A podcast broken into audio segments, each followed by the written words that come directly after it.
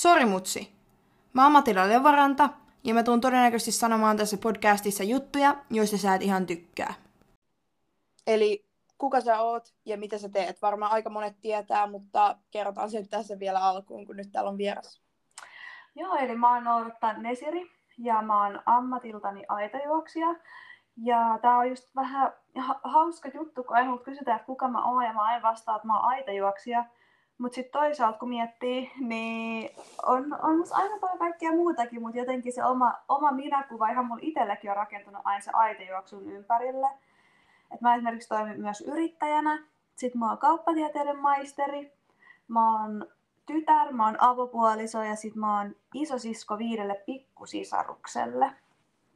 Joo, ja siis mä ainakin, mä en tiedä, että sulla on viisi pikkusisarusta, koska mä, mä luulen, että sulla on vain yksi, ainakin mitä mä oon somessa nähnyt. Joo, siis tämä johtuu varmaan siitä, mä luulen, että sä tiedät meidän Nean, eli Nea on, mä oon 92 syntynyt, sitten mulla on 96 syntynyt ö, pikkusisko Nea ja sitten 95 syntynyt pikkuveli Rami, ja ne on niin kuin mun äidin ja isän yhteisestä avioliitosta. Ja sitten mulla on meidän isän uudesta avioliitosta, pian 13 vuotta täyttävä Aisha, 10-vuotias Luan ja 9-vuotias Aiden. Eli aika tämmöinen laaja perhe, tai tämä ydinperhe on niin kuin mulla tosi laaja. Joo, mulla on, tai mä oon, niin kun, mä oon vähän niin kuin pikkusisko kautta ainoa lapsi, koska no mulla on niin kuin puoli puol isosisko ja puoli isoveli, mutta ne niin kuin asuu eri paikassa. Niin. Okei, okay. onko teillä paljon ikäeroa? Ö, 9 ja 5 vuotta ikäeroa. Niin. Okei, okay, no teillä ei ole sit niin paljon. Mulla on niin kuin miettiä, että noitte just kun Aiden on 9-vuotias, niin mitäs meillä on sitten, kun mä oon 30-vuotias, täytä 31 ja hän täytti nyt yhdeksän, niin meillä tulee kuule ikäeroa aika, aika paljon näiden mun nuorempien sisarusten kanssa. Mutta mun mielestä Joo. on ihan hauskaa. Pääsee ihan eri tavalla sisarusten elämään, kun on vähän ikäeroa, niin pystyy katsoa vähän täältä vähän aikuisemman ihmisen silmin sitä kasvamista. Joo, ja melkein varmaan just oppii olla niinku vastuullinen ja vähän niinku huolehtiikin ja silleen. Joo, joo, ihan eri tavalla kuin näiden tota, tota, lähempään mun ikää olevien sisarusten kanssa. Joo. Eli niin, no sä oot aita juoksija, totta kai sun elämään kuuluu mm. muuta, mutta se on ehkä se, mitä susta tiedetään, kun kuulee sun nimen. Joo, se on kyllä tällä hetkellä mun elämään määrittävä tekijä. Sanotaan, että joskus vähän liikaakin. Että et paljon, varsinkin nyt kun mulla on ollut vähän haastavia tässä pari viime vuoden, niin sitten tuntuu, että se, se aita juoksuu, totta kai sen pitää olla se ykkösjuttu, mutta tavallaan, että et huomaa silloin, että kyllä se elämää tarvitsisi vähän jotain muutakin, että saa välillä niitä ajatuksia muualle. Ja, ja no sillä lailla mulla on opiskellut niistä jo viisi vuotta aikaa, kun mä oon valmistunut yliopistosta. Ja nyt sitten ehkä yritän laittaa energiaani vähän tähän yrittäjyyteen. Tällä hetkellä se käytännössä tarkoittaa siis someyrittäjyyttä. Ja no sit mä vietän kyllä paljon aikaa perheeni kanssa, mutta et just se, se on jännä, miten se omakin identiteetti on niin aitojuoksija, koska mä oon tehnyt, no mä en ole juossut aitoi NS-alusta asti, mutta mä oon kuitenkin ollut sellainen urheilija, urheilijatyttö jo ihan pienestä lapsesta asti, niin sitä on jotenkin niin identifioitunut sit urheilijaksi, mutta sitten on ihan hyvä muistaa, että meillä urheilijoillakin on, on niin kuin muitakin identiteettejä kuin vain se urheilija.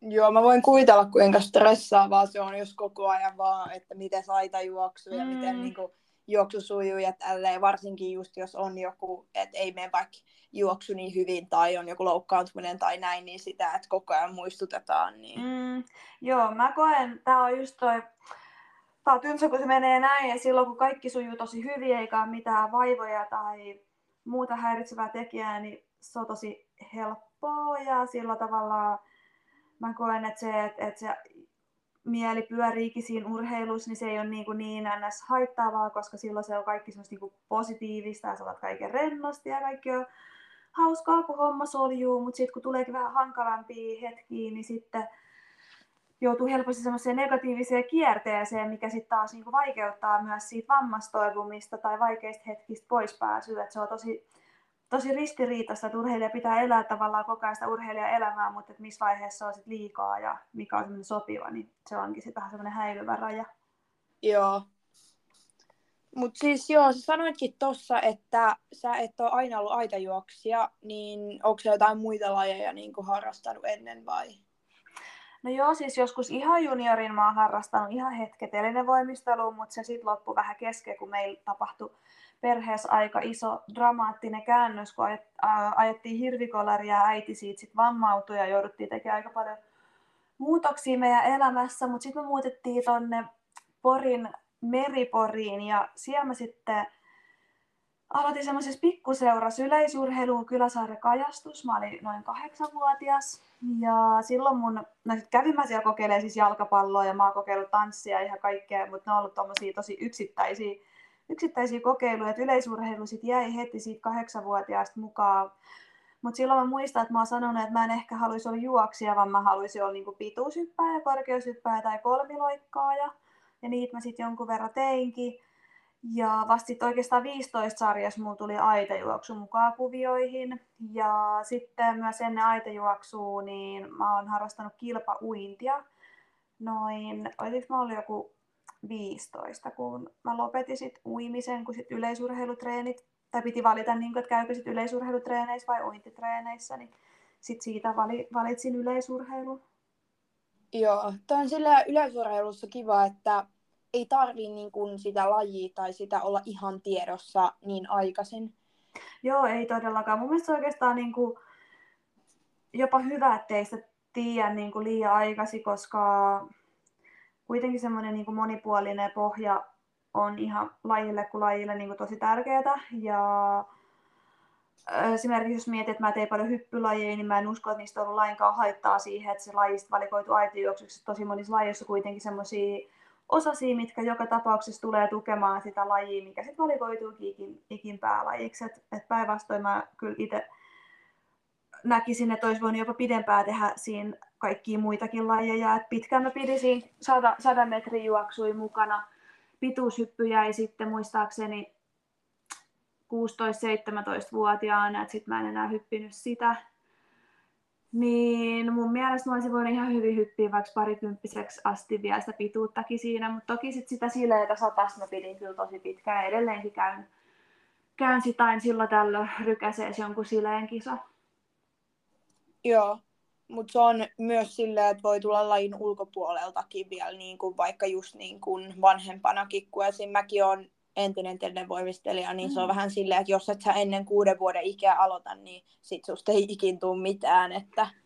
Niin joo, ne on vähän eri, erilaisia, kun sit just toi, musta tuntuu, että varmaan televoimistelussa se huippuura alkaa olla jo siinä niinku parikymppisen sano, jos, jos mä oon väärässä, mä en enää tällä hetkellä tunne kauheasti lajia, mutta musta tuntuu, että siellä ei niinku enää ihan hirveästi tällä kun esimerkiksi yleisurheilussakin näkee nyt, että meitä kolmekymppisiä reippaasti ylikin niin voi olla vasta niinku uras huipulla. Ja tehdä parhaita tuloksia, mutta että ehkä jotkut lajit sit saattaa olla sellaisia, että ne vaatii vähän sitä nuorempaa ikää. Tämmöinen mielikuva mulla on ehkä niin telinevoimistelusta ja esimerkiksi taitoluistelusta, että se voi vähän erityyppinen laji siinä mielessä, että yleisurheilu on mun mielestä siinäkin tosi kiva laji, että se on aika armollinen myös iän suhteen.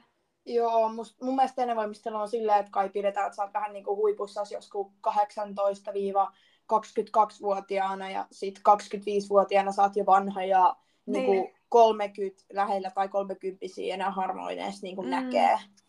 Niin, toi, tota, tota, mutta teidän, piti sanoa se, että telinevoimistelu on semmoinen laji, että jos mulla on joskus omia lapsia, niin mä kokin sieltä, että jos mä haluaisin niitä ohjata lapsen urheiluun, niin telinevoimistelu olisi jokaiselle urheilulajille täydellinen ensiharrastus. Siinä mun mielestä kehittyisi niin hyvin se kehohallinta. Se on ollut just itselle esimerkiksi semmoinen, mikä on ollut tosi vähän niin kuin puutteellinen, mitä mä oon nyt joutunut tässä vanhemmalla iällä sitten korjaamaan. Mä, mä tosiaan harrastitellinen voimistelu, mä yritin tosi pian, niin kuin tosi lyhyen ajan jälkeen jo lopettamaan, että ei pystynyt sitten harrastaa sitä, mutta se olisi mun mielestä ehdottomasti semmoinen laji, mitä suosittelisi ihan jokaisen urheilija semmoiseksi kakkoslajiksi tai ainakin niin kuin lapsuusvuosien lajiksi.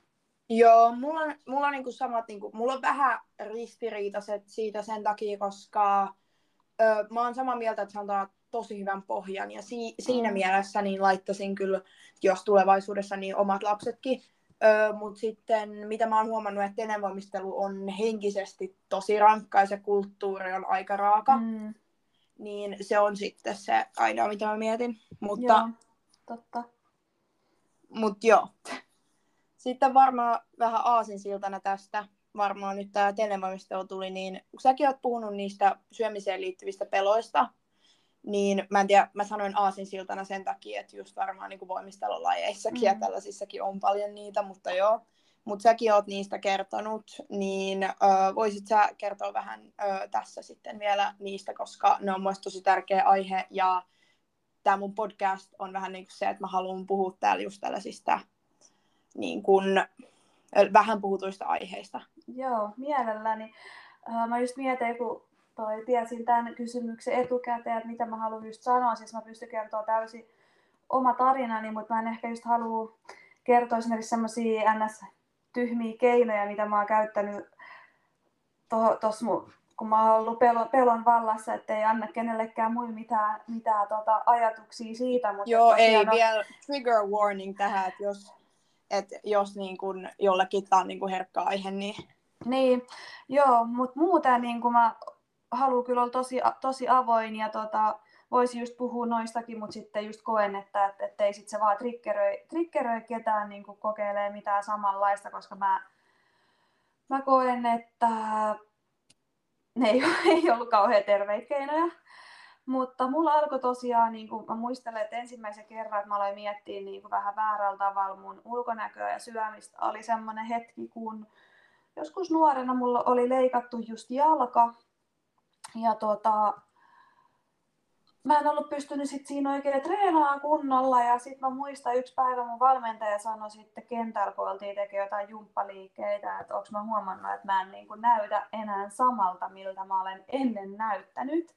Apua. E- eli toisa, toisin sanoen hän siis kommentoi, mitä, niin kuin mitä mun ulkonäkö oli siinä hetkessä sit varmaan muuttunut vähän, mutta mä olin myös toki, oliko mä nyt sitten 17-vuotias, että että muutenkin se on ehkä semmoinen ikä, että se kroppa nyt väkisinkin alkaa viimeistään siinä vaiheessa muuttuu vähän naisellisemmaksi. Mutta mä koen, että tässä, tässä kohtaa mennään myös niin kuin paljon vikaa siinä, että ehkä niin kuin valmentajille ei ole niin kuin tietoutta niin hyvin näistä asioista, että miten se kehokin muuttuu. Ja se oli semmoinen ensimmäinen niin kuin triggeri itselle, että okei, että mun täytyy nyt varmaan sitten tehdä asialle jotain. Ja siitä se sitten niinku pikkuhiljaa eteni, se on, siinä on ollut niinku tosi paljon vaiheita. Mä voin sanoa, että siinä on kestänyt, niinku, jos mä olin silloin 17, niin sanotaan, että eka kerran, että mä oon kokenut mitään semmoista tosi oikeasti todella, todella hyvää edistymistä, niin mä oon ollut varmaan 28-vuotias. Eli mä koen, että 2021 vuonna oli eka vuosi sen jälkeen, kun mä aidosti koin, että mulla ei enää ollut kauheasti semmoista niinku häiriökäyttäytymistä, eli mieti, mieti, että siinä on mennyt niinku kymmenen vuotta. Mä en toki siihen kauheasti myöskään hakenut apua, että mulla oli vähän se ongelma, mä pidin sitä aika paljon niinku salassa, mutta se näyttäytyi esimerkiksi sellaiseen niin kuin tosi kovan kritiikin omaa kehoa kohtaan, eli mä yritin sairaaloisesti laihduttaa vuosikaudet, mikä johti myös sit siihen, että se keho ei enää niin kuin oikein toiminutkaan, eli tavallaan sitten se alkoi sotimaan ittees vastaan. Mä en uskaltanut oikein syödä mitään, mitkä mä, että mulla oli jaoteltu ruuat niin kuin hyviin ja huonoihin. Jossain vaiheessa mulla oli tosi kova hiilarikammo. Mä rajoitin kaikki hiilihydraatit mun ravinnosta. Öö, aloin itkemään, jos mä löydyin jossain syömään jotain ruokaa, missä mä en niin kuin, tiennyt taso tarkkaa kaloreita tai mitä se ruoka sisältää. Öö, no sitten just nämä muut, nämä on nyt tämmöisiä niin kuin ulkoisia ö, tunneilmat tai tällä, mitä, mitä mä oon niin näyttäytynyt ehkä ulospäin, mutta sitten just näitä, sit siihen niin kuin tuli ympärillä kaikki semmoisia tällä hetkellä tällä kaukaa katsoin niin tosi hassujakin tapoja, millä sit mä yritin sitä ravitse, niin kuin, sitä energiansaantia rajoittaa. Ja, ja tämä on itse asiassa mun niin semmoinen ainut mulla on ollut tosi paljon kaikki ylä- ja alamäki mun urheiluuralla, mutta mä koen, että tämä on niin kuin yksi tosi merkittävä tekijä siihen, että miksi, mikä olisi voinut, tai sanotaan, että jos mä, jos joku olisi ollut siinä mut tukena ja ymmärtänyt se tilanteen, totta kai se oli vaikeaa, koska mä yritin pitää sitä myös aika paljon salassa, mutta joka tapauksessa, jos tämä olisi pystytty jollain tavalla välttämään tai minimoimaan, mä en usko, että mä olisin niin kuin, jos mä oon nytkin aika kova urheilija ollut, niin mä uskallan väittää, että mä olisin ollut todella paljon kovempi urheilija. Mikä, eli, ja syy siihen on se, että mulla olisi ollut energiaa treenata, koska mä olin, olen ollut liian monta kertaa treeneissä sillä, että mulla ei ollut energiaa. Mä en ole jaksanut tehdä niin hyvin kuin mä olisin halunnut. Öö, toinen asia on se, että mä koen, että se on vaikuttanut tosi paljon mun loukkaantumisiin, koska on ollut vajaalla energialla treeneissä. Ja kolmas asia on se, että nyt kun mä syön, öö, mä syön kohtuuterveellisesti, mutta mä syön öö, liiemmin miettimättä, kaloreita laskematta, mä herkuttelen säännöllisesti, niin mun treenitulokset ja kisatulokset on sen jälkeen ollut aina vaan niin kuin parempia.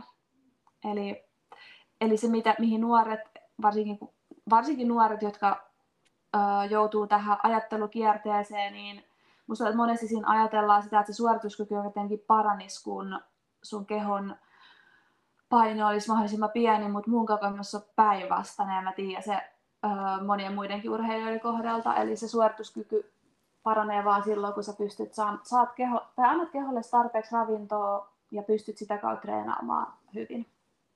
Joo. Tämä on ehkä vielä niin kuin urheilijalle varmaan silleen, just tulee niin kuin herkästi, kun on niin kuin tosi paljon esillä sen kropansa. Mm.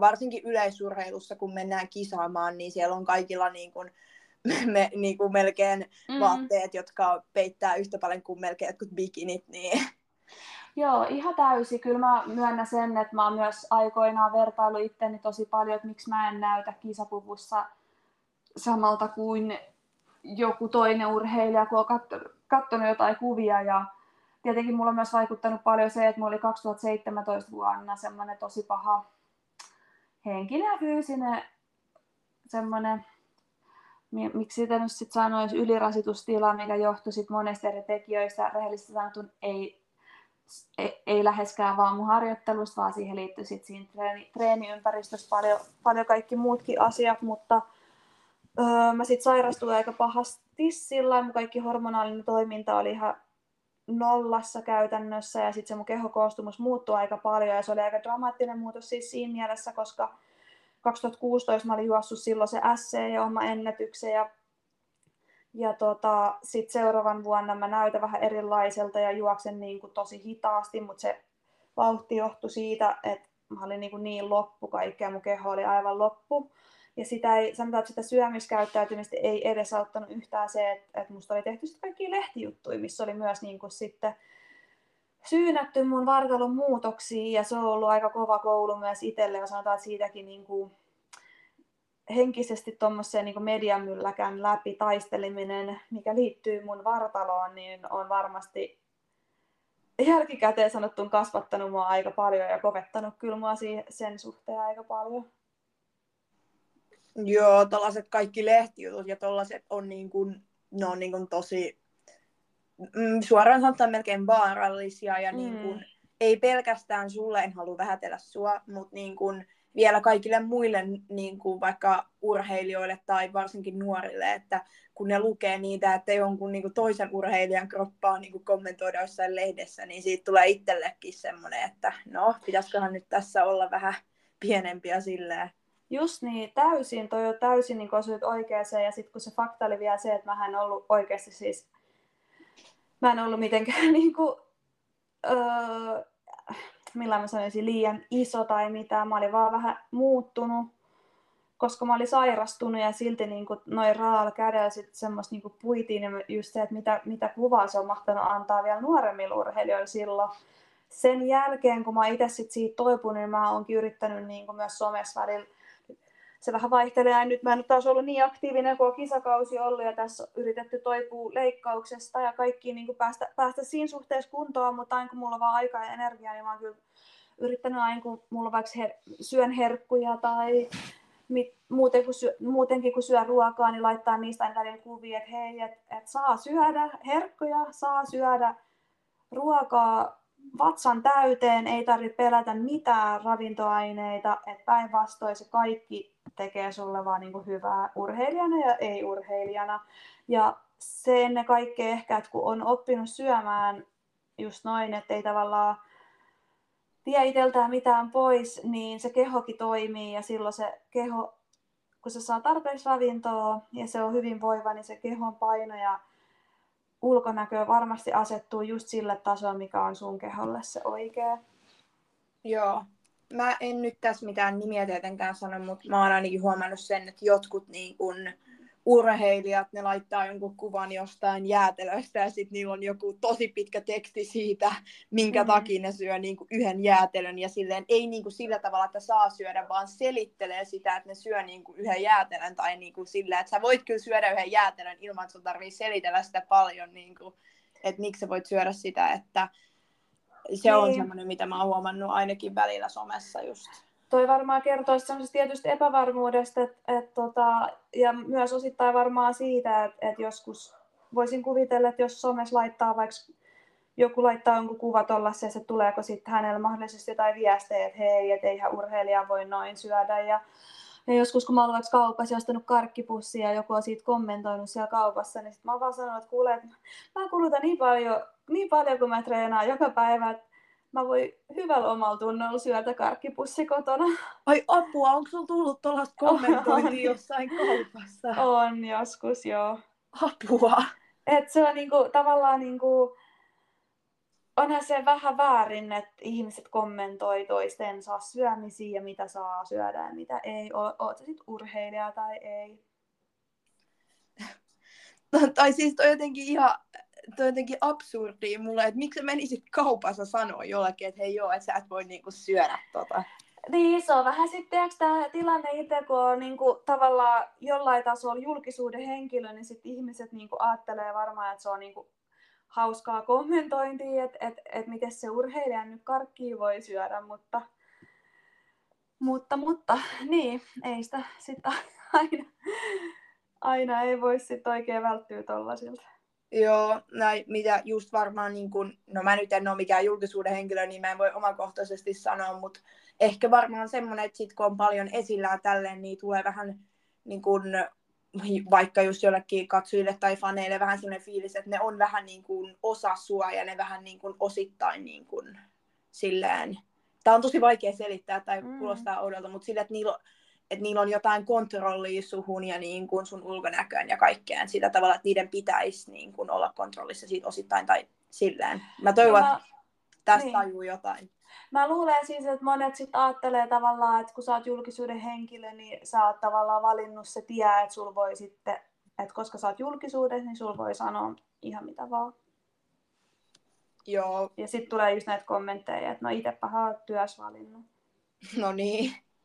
Kyllä vähän.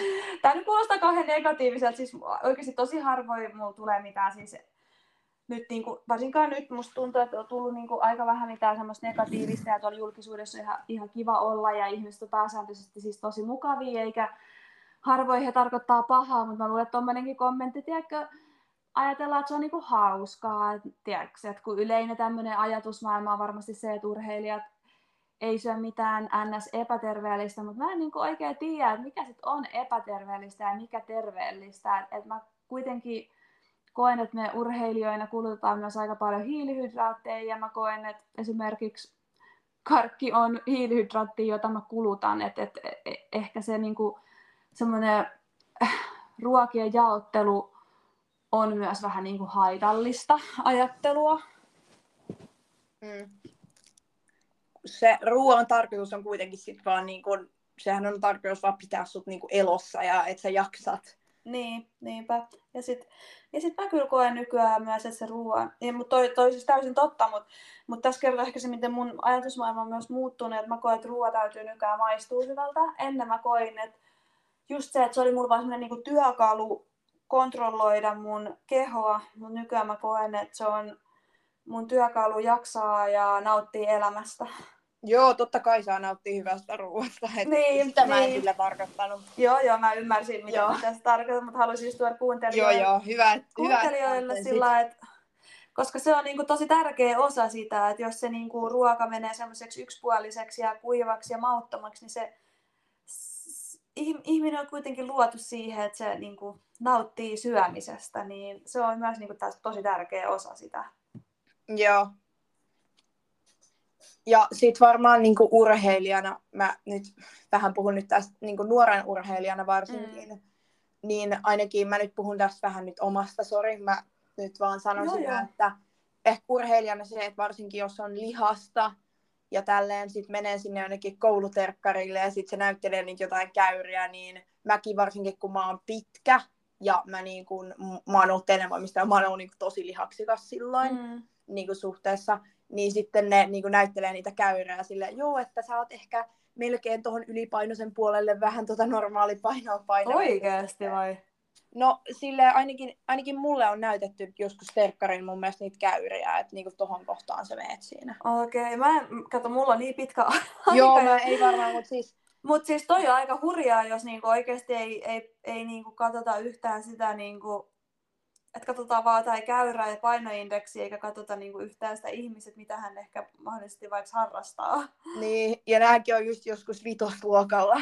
Niin, okei, okay, no onpa, onpa ikävä kuulla, että on niinku Mutta niin kun, tietenkin nämäkin asiat, tai, tai niin kun, ehkä se, mä oon kuullut myös paljon hyviä kokemuksia just tollasista, että saattaa terkkareilla just saada melkein jopa apuukin niin kun, niin kun just niin kun siihen, että niin kun on epävarma kropastaan mm. tai tälleen, että toi nyt on vaan tämmöinen omakohtainen kokemus. Joo, joo, mutta toi kaikki on kuitenkin tärkeää tuoda esiin. Onko sä sitten kokenut, että sulla on ollut, onko sulla niinku ollut tämmöisiä, pystyykö sä sammaistumaan johonkin näihin, mitä mä oon esimerkiksi kokenut syömisen kanssa, vai onko sä päässyt ilman tämmöisiä kokemuksia? Öö, no, en mä ehkä silleen niin suoranaisesti, mutta si, just esim. kun on joku, vaikka on kipeä tai tälleen, niin tulee semmoinen, että nyt pitää päästä treenaamaan. Että nyt mä, mm. nyt mä niin kuin kipeänä, niin mä en niin kuin, mun lähtee kaikki mun lihas ja tälleen, nyt pitää päästä treenaamaan, vaikka joku kirveä kipeä silleen. Niin, joo, ja joo. Siitä mullakin tässä vajaa vuosi sitten jäi just semmoinen poskiontelo kun mä menin aina vaan treenaamaan liian aikaisin ja sitten mä olin joku kuukausi, kaksi kuukautta melkein kipeänä sen takia, koska mä menin mennä vaan treenaamaan liian aikaisin. Joo, toi, toi on toi kans, itekin olen joskus kokenut sitä, että ei olisi, eikä olisi halunnut pitää lainkaan leppopäiviä. Et nyt on huomannut just tällä kolmekymppisen, että et nyt kun tullaan taas syksyyn, niin mä luulen, että mä tuottaa entistä enemmän vaan palauttavia lepopäiviä, että sit sitä myös kroppa kuitenkin tarvii sit sitä lepoa ja aina kun aina kun on ihminen kipeä, niin se yleensä myös kertoo sitä, että se, että se kroppa tarvii sitä lepoa. Et sen on melkein huomannut, että välillä kun on ollut kipeä ja on joutunut lepäämään, niin se treenit sujuukin kummasti jopa paremmin sen jälkeen, kun on joutunut ottaa muutama ekstra lepopäivä, vaikka se tuntuu tosi vaikealta. Joo. Se on sekin, että mäkin tuossa, kun mulla oli nyt, äh, tuossa oli noin, mä lopetin hallikauden, niin mun valmentaja sanoi mulle, niin kuin, että nyt sä oot nyt viikon et treenaa, että, niin kuin, että kyllä sun kroppa kestää, okei, no ei, ei sekään kyllä ihan kestänyt, mulla oli sitten jotkut rasitusvammat, mutta se nyt ei liity tähän, mutta niin, niin se oli vaan että nyt otat niin sun henkisen kantin takia viikon lepoa. Mä selvisin kolme päivää ja sitten mä olin jo jossain salilla. Okei. Okay. Niin toi ja kyllä toi, mutta mut, mut toi tuossa on hyvä muistatella. Ainakin niin tällä sanotaan, että vanhempana urheilijana mä voin antaa sellaisen vinkin, jokaisella nuorella urheilijalle, että lepopäiviä kannattaa oikeasti pitää ja kauden jälkeen, mä pidän hallikauden jälkeen aina kans viikon taukoa ja syksyn jälkeen mä pidän riippuen vähän äh, ohjatustreenissä kolme neljä viikkoa taukoa. Toki sit sanotaan, että ehkä siinä tota, ylivedokauden loppupuolella alkaa sit just äh, tekemään jotain vähän sellaista iskuttavaa harjoitusta. Semmoista vain sellaista, mikä tuntuu niin kuin mielekkäältä, mutta sillä että vähän se kroppa niin kuin on taas hereillä siihen harjoitteluun, ettei se tule semmoiseen sysäykseen sitten yhtäkkiä neljä viikon tauon jälkeen, mutta mut joka tapauksessa mulla on yleensä semmoinen tavoite, että mä otan vähintään se kaksi viikkoa myös kesän jälkeen, että mä en tee oikeasti niin kuin mitään. Mä voin käydä jossain käppäilyllä, tehdä kavereiden kanssa jotain, mutta mitään sellaista, minkä mä luokittelisin niin kuin treeniksi, niin en tee. Joo se on sitten just silloin niin, että se on silleen pitää olla suht niin kuin hyvä suhde varmaan, niin kuin, että pystyy sille olla, niin kuin, tai niin kuin pitäisi pystyä olla niin kuin kuukauden mm. treenaamatta, mutta ö, se sitten varmaan niin kuin just kertoo sitä, että on silleen, alkaa olla niin kuin parempi suhde jo siihen. Että niin kuin... Joo, ja sitten pitää muistaa just se, että mitä, niin kuin, mikä ainakin mua on ottanut tosi paljon, että kun on ollut rasitusvammoja, ja rasitusvammat johtuu aina siitä, että joko tekee liikaa, liian nopeasti liikaa, tai sitten tekee liikaa ja ehkä vähän niin kuin vaikka jollain väärällä tekniikalla, Mutta lähtökohtaisesti usein, usein ne johtuu ihan siitä, että ollaan vaan tehty vähän ehkä liikaa, mikä se keho oma sijoitokyky on. Ja oikeasti tuommoisilla lyhyillä lepojaksoilla niin pystyy aika paljon ehkäisemään niitä. Niin se on ollut ainakin itsellä semmoinen tärkeä motivaattori, että, että se, että mä jaksa pitää nyt kunnon ylimenokauden, niin jos se mahdollistaa sen, että mun ei tarvitse ottaa niin paljon sit mitään, mitään tota, taukoja treenaamisesta silloin, kun alkaa harjoituskausi, että ei ole ainakaan heti mikään paikka kipeä, niin se motivoi ainakin itteeni tosi paljon. Joo. Mutta siis haluan vielä nyt, kun just ollaan puhuttu näistä ulkonäköpaineista ja syömisestä ja tällaisesta, niin vaikka olisit urheilija tai et olisi, niin ö, jos on jotain ongelmia, tiedän, että se on helpommin sanottu kuin tehty, mutta niin kehotan sitten sanoa niistä sitten, vaikka ne olisikin ihan silleen, että ne ei olisi vielä niin pahoja, niin sitten kansi sanoa alkuvaiheessa niistä. Joo, siis todellakin mäkin koen, että kun mä olisin itse heti ottanut asiat puheeksi, niin olisi varmasti säästynyt tosi, tosi paljolta ja se tuntuu, nämä on sellaisia asioita, että mä tiedän, että ne tuntuu aluksi vähän niin kuin, no se tuntuu ehkä nololta, tai semmoinen niin kuin fiilis mulla oli, että se tuntuisi niin kuin nololta sanoa. Tori mua naurattaa, kun no, sä oot noorella. niin, ja joo, mä oon, kato, mä oon ihan nolo niin kuin, joka, joka suhteessa, mutta näin mä koin se asia silloin.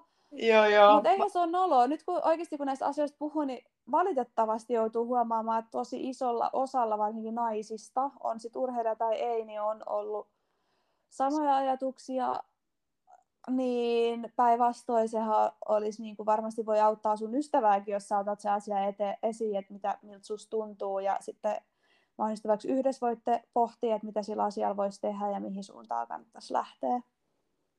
Jep, ja siis mä voin kuvitella vielä sitä, että kun nykyään ehkä on alettu vähän enemmän puhua asiasta, mutta ö, toihan alkoi silloin, kun mä olin niin kuin hädin tuskin syntynyt, niin mm.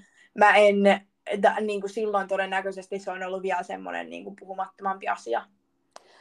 Joo, ja sitten se varmasti se, just silloin kun itse oli sit nuorempi ja nämä jutut alkoi, niin mä luulen, että sekin vaikutti aika paljon, että ei, toi some oli vasta niin kuin tai tuntuu hassulta, koska mä pidän itteeni aika nuoren ihmisen, mutta silti kun mä oon ollut, ollut sunnikäinen ja vähän vanhempikin, niin sunnikäisen ei ollut, silloin kun mä olin siis sunnikäinen, niin ei varmaan edes ollut koko sosiaalista mediaa olemassa. Joo, se tuntuu niin oudolta, että on tyyli ensimmäinen niin kuin, sukupolvi, joka on niin kuin, kasvanut sen niin. niin Et tuntuu Niinpä. siltä, että, niin kuin, että eikö muka, eikö muka niin kuin, kaikki muutkin ole. Niin, mieti, mieti toi on, on, on se vähän erilainen lapsuus sitten hyvässä ja pahassa. Mä en sano, mun mielestä some kulttuurissa paljon myös hyvää, mutta tietenkin siinä sitten tulee ne omat, omat tota, varjopuolensa, mutta niin kuin oli just sanoisin, että mä koen taas sitten että tässä asiassa some olisi voinut jopa olla niin kuin auttava asia, että siellä olisi ehkä voinut saada niin kuin vertaistukea ja etsiä tietoa ja paljonhan ihmiset jakaa siellä tietoa, jos Joo. osaa löytää oikeat kanavat. Et, et, tota, niin. Varsinkin niin. kun musta tuntuu, tai siis kun koulussa on tosi vähän opetetaan, niin se some on ehkä ainoa paikka, josta voi löytää sitä, sit, sitä tietoa. Niin kun, Joo, niinpä. Sehän on niin kun, mulla ollut yksi iso aihe niin kun mun kirjassa ja muussakin.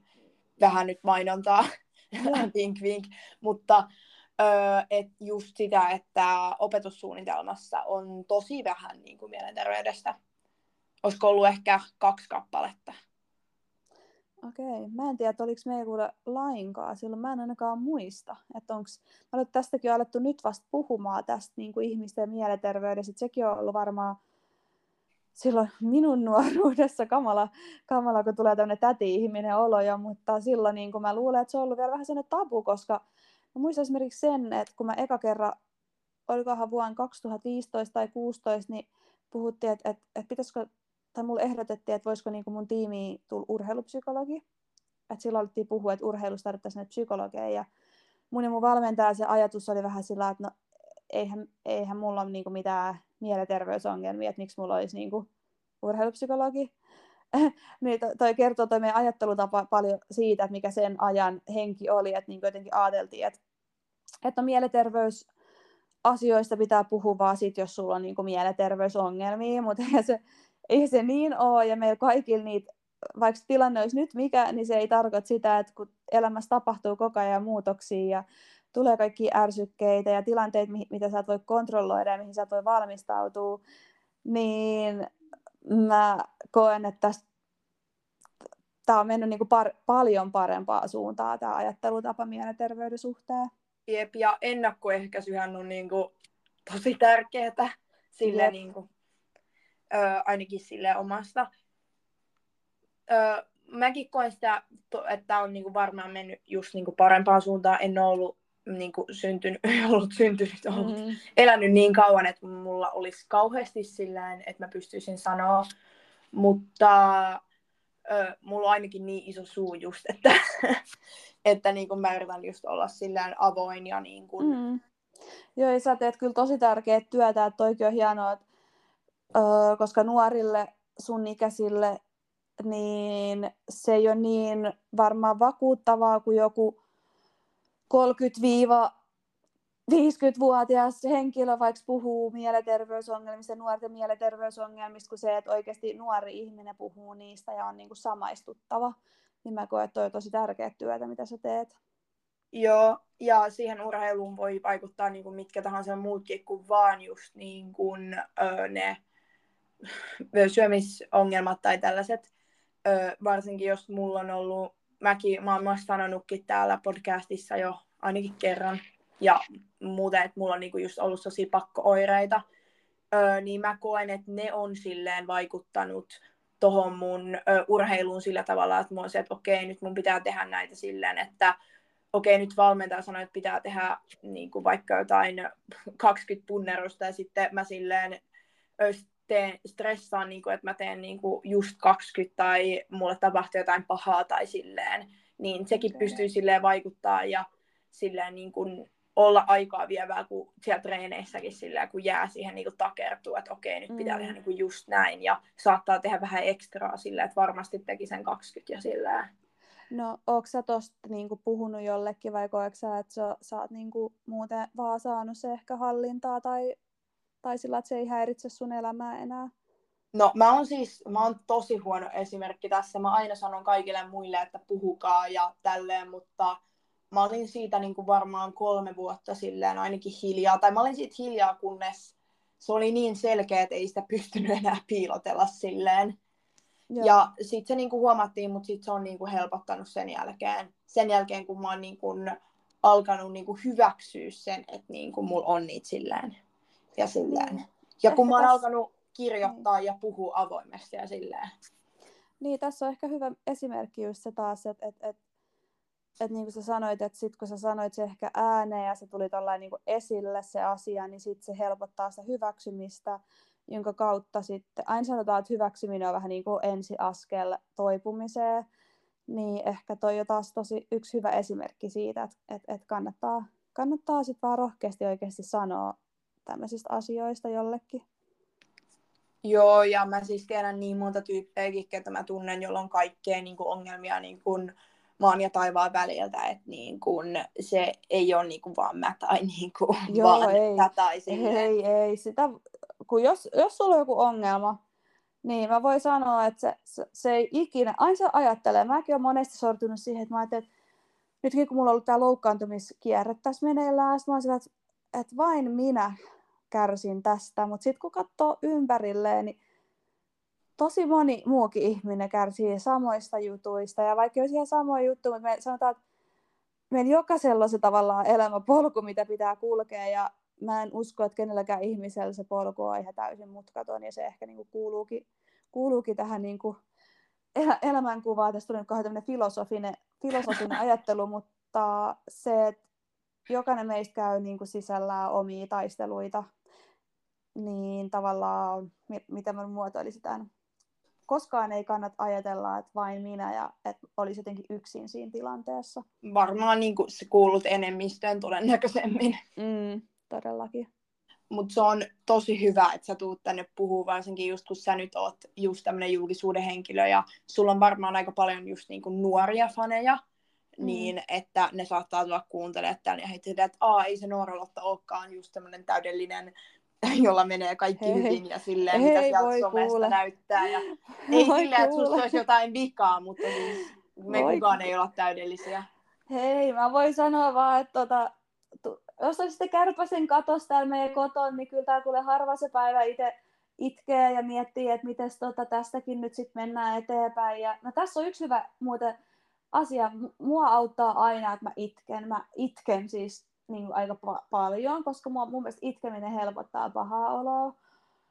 Mutta äh, sanotaan, että mm, joo, jos joku ajattelee, että, niin kuin, että mun elämä on ollut jotenkin helppoa ja kaikki on niin kuin helppoa, miltä se näyttää somesta, niin voi sanoa, että somesta näkee vaan murto-osan, että mä ihan yhtä minä vaikka onkin julkisuuden henkilö ja on, on niin kuin tehnyt kaikenlaista, niin niitä vaikeita hetkiä niitä syvisvesissä olemista, tai sitä syväsvedessä olemista on ollut niin kuin todella, todella paljon, mutta sitten itse on ehkä vaan sit ollut siinä mielessä, niin kuin sanon, onnellinen siinä, että on myös sit löytänyt aina öö, tavallaan työkaluja käsitellä niitä asioita. Että kyllä on monesti ollut sellaisia hetkiä, että mä ajattelen, että, että, että, että mitä tästä niin kuin tulee, että mitä mä niin kuin selviin tämmöisistä vielä niin kuin eteenpäin, että mä en niin kuin jaksa enää. Mutta sitten se puhu, puhuminen ja itkeminen on niin kuin mun ne semmoiset valttikortit, millä mä sit yleensä oon aina kuitenkin päässyt jaloille niin niistä hetkistä. Joo, mä, it, mä, mä itse asiassa mä, mä oon sellainen tyyppi, että mä itken tosi harva. Mä, mä itken enemmän niin kuin ilosta kuin surusta. Joo. Mä en muista milloin mä olisin viimeksi itkenyt niin kuin surusta. Mutta niin kuin, sekin on tosi niin kuin person to person.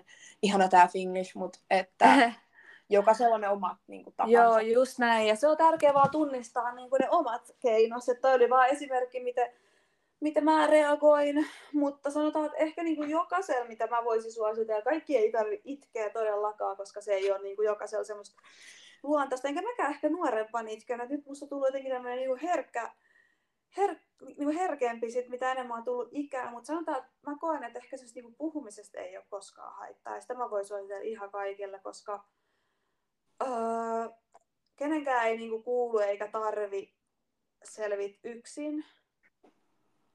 Ja sen takia niin mä suosittelen sitä puhumista, koska se, sieltä voi löytää yllättäviäkin apuvälineitä erilaisiin tilanteisiin. Ja ainakin just se tulee se olo, että sä et ole yksin tässä. Joo. No just noit, noista varmaan on tullut vähän tässä pintaraapasu noista loukkaantumisista ja noista alameista tai näistä. Mm. Että ne on varmaan silleen, kun mullakin on niitä ollut, ne on mullekin ollut vaikeita vaikka silleen, ö, koska kun sitä urheilua niin kun pitää, on intohimo ja motivaatio, motivoitunut, niin, niin sitten se on niin vaikeaa, mutta varsinkin sit varmaan myös, kun se on vielä lisäksi työ, niin sit siinä on sekin, että et niin kuin sit pitäisi saada sitä rahaakin ja niin kuin silleen, niin siinä on se osapuoli vielä, niin se on varmaan ainakin luulisi, että se on niin kuin vielä vaikeampaa. Ja sitten kun sille on antanutkin niin paljon, niin just saat pitkät loukkaantumiset ja tällaiset mm. on varmaan aika raskaita. Onko mä oikeassa vai ihan väärässä? O- oot oikeassa ja sitten tiedätkö, monesti on ollut sellainen olo, että miksi niin kuin mulle ja tämä on niin jotenkin epäreilu, että just just minulle, ketä haluaa tätä maailman eniten ja panostaa ja näin, niin sitä, tämä kertoo taas siitä, miten se ajatus lähtee niin kuin viemään siinä suuntaan, että vain minulle ja elämä on epäreilua, mutta, mutta se on sitten vaan jokaiselle ne omat, omat, tota, omat polkunsa, mutta mullakin nämä vammat on ollut sellaisia, että mulla on ollut siis paljon kaikenlaisia vammoja, mutta sanotaan, että viimeiset kaksi vuotta on ollut ehkä niin kuin vaikeimmat.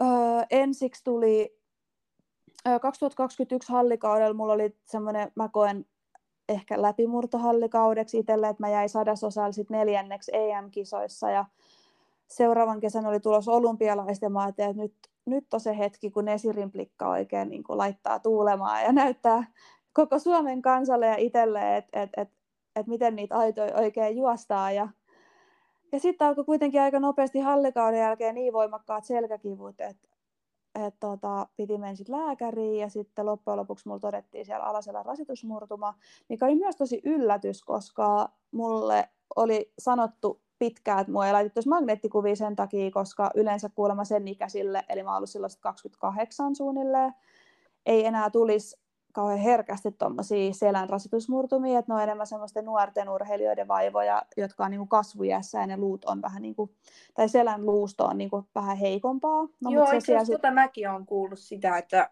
jotkut lääkärit sanoo, niin kuin, että, niin kuin, että nämä on niitä nuor- tietyt rasitusvammat toista nuorten vaivoja ja sitten ne paranee, kun sä tulet vanhemmaksi. Joo, mutta tosiaan mulla oli tällainen nuorten rasitusvamma ja Ehkä sä oot sit... nuori. niin, niin, kyllä mä, kyllä mä oon. Ja toi, se, tota, sit siinä kävi niin, että sit mä kuntoutin sitä jonkun aikaa, mutta sitten mä lähdin vähän riskillä. Mä kuntoutin sitä noin kuukauden, siis oikea kuntoutusaikahan on, on siis kolme kuukautta, mutta mä otin sellaisen tavoitteen, että kun kivut saatiin vähän kuriin, niin mä yritän päästä siinä olympialaisiin. Mulla oli siis kaikki ranking-pisteet ja kaikki jo kasassa ja olin tavallaan niin sisällä joukkueessa, mutta sitten multa vaadittiin osoitus siitä, että mä oon kilpailukykyinen, eli mun piti startata yksi kisa. Mä sitten jotenkin pystyin sen kuntoutuksen jälkeen juokseen 13-11 yhdessä kisassa ja sitten mut valittiin olympialaisiin, koska mä pystyin osoittamaan, että mä niinku kilpailukunnossa. No sitten mä jatkoin siitä harjoittelui sillä, että mulla oli siis seläs vielä se murtuma. Mä en suosittele tätä, tätä tarinan sanotaan, että tätä tarinaa mä en suosittele kenenkään kokeilemaan, jos on tällainen Joo. tilanne. Mutta Älkää ottako mallia, tämä ei ole mut, mikään... Joo, tällä ei, ei saisi tehdä, mutta ehkä niin kuin siinä vaiheessa uraa, kun mä ajattelin, että ne voi olla vaikka mun viimeiset olympialaiset, niin mä olin valmis ottaa tämmöiseen riskin, että se selän niin kuin paraneminen viivästyy. Mutta kuitenkin, koska mä yritin sit harjoitella rikkinäisellä selällä, niin sit yksi kaunis päivä kolme viikkoa ennen olympiastarttia, niin yhden aidan ylityksen aikana mulla repesi vielä takareisi ja sitten laitettiin olympiahaaveille siinä, siinä vaiheessa stoppi ja sitten sen jälkeen itkin viikon varmaan putkeen. Ja kunnes mä sit siitä toimenruin ja aloin sit kuntouttaa ja siitä mä sit kuntoutinkin vielä sen kaksi-kolme kuukautta selkää ja aloitin sitten syksyllä tota, uuden kauden oli päättänyt tehdä isot satsaukset ja lähdin Itävaltaan semmoiseen huippuryhmään treenaamaan. Ja huomatakseni vain ensimmäisen kuukauden jälkeen mulla alkoi vaivaamaan toinen kantapää. Ja sitä sitten tota, siellä oli sitten semmoinen luupiikki kasvanut loppujen lopuksi tai siis tota, akillesjänteen taakse, mikä sitten painautui akillesjänteeseen ja tulehdutti mulle semmoista limapussia sieltä tosi pahasti. Ja se päätyi sitten melkein vuoden kärvistelyn jälkeen.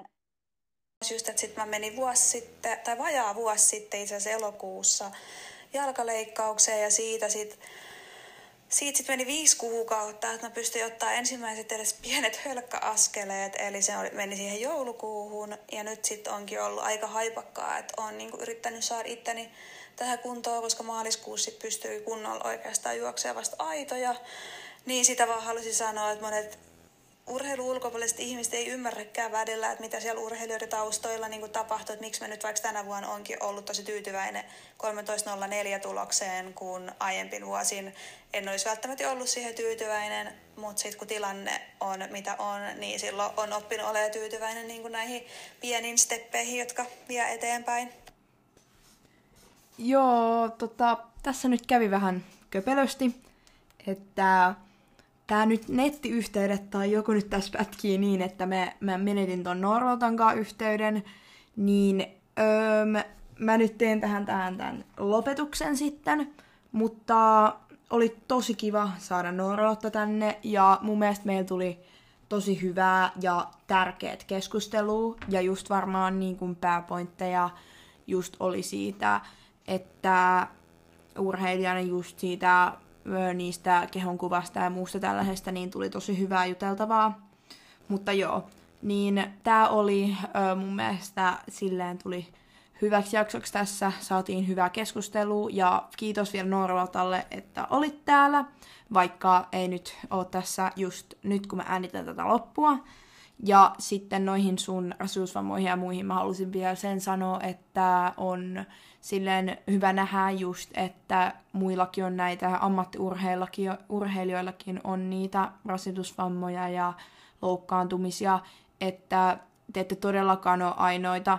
Me ihmiset ollaan aika itsekeskeisiä ja me huomataan vaan omat just loukkaantumiset ja rasitusvammat helpommin, vaikka jollain muulla olisi vaikka enemmänkin niitä. Niin se on aina hyvä muistaa. Mutta joo, öö, kiitos siis vielä Noora-Lotta, tulit puhumaan, puhuit hyvin ja tärkeistä aiheista. Ja mä toivon, että te saitte tästä jaksosta ö, jotain opiksi. Ö, joo, eli ö, oli kiva nähdä. Ei, ei me kyllä nähty. Oli kiva kuunnella, kun me puhuttiin. Mä sanon ton näkemisen joka jaksossa. No, mut moikka!